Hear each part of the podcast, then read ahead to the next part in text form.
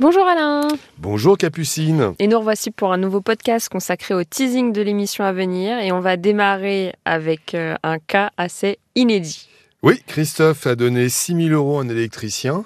Il lui a donné 6 000 euros à l'électricien. C'est quand même pas mal, hein C'est une Je belle somme. pense que l'électricien n'est pas au courant Ah, qu'il doit, qu'il doit passer quand il a pris l'argent pour évidemment faire le travail. ah. D'accord, parce que là, il est, il a Ah, pris est la- pas au courant. Ah, il est pas au D'accord, courant. Il est pas au courant. Peut-être qu'il n'est pas au courant. Je, mais en revanche, Christophe lui a écrit, euh, le, re- le relance, mais il, ne revient pas. Donc, euh, on va essayer de rallumer la flamme chez cet électricien. Oh, c'est beau ce que tu dis, Alain. Pfiou, franchement, t'es un poète. Voilà, si tu savais. Ah bah, si tu alors, savais. Et puis, nous avons Pamela. Elle commande une petite cave à vin.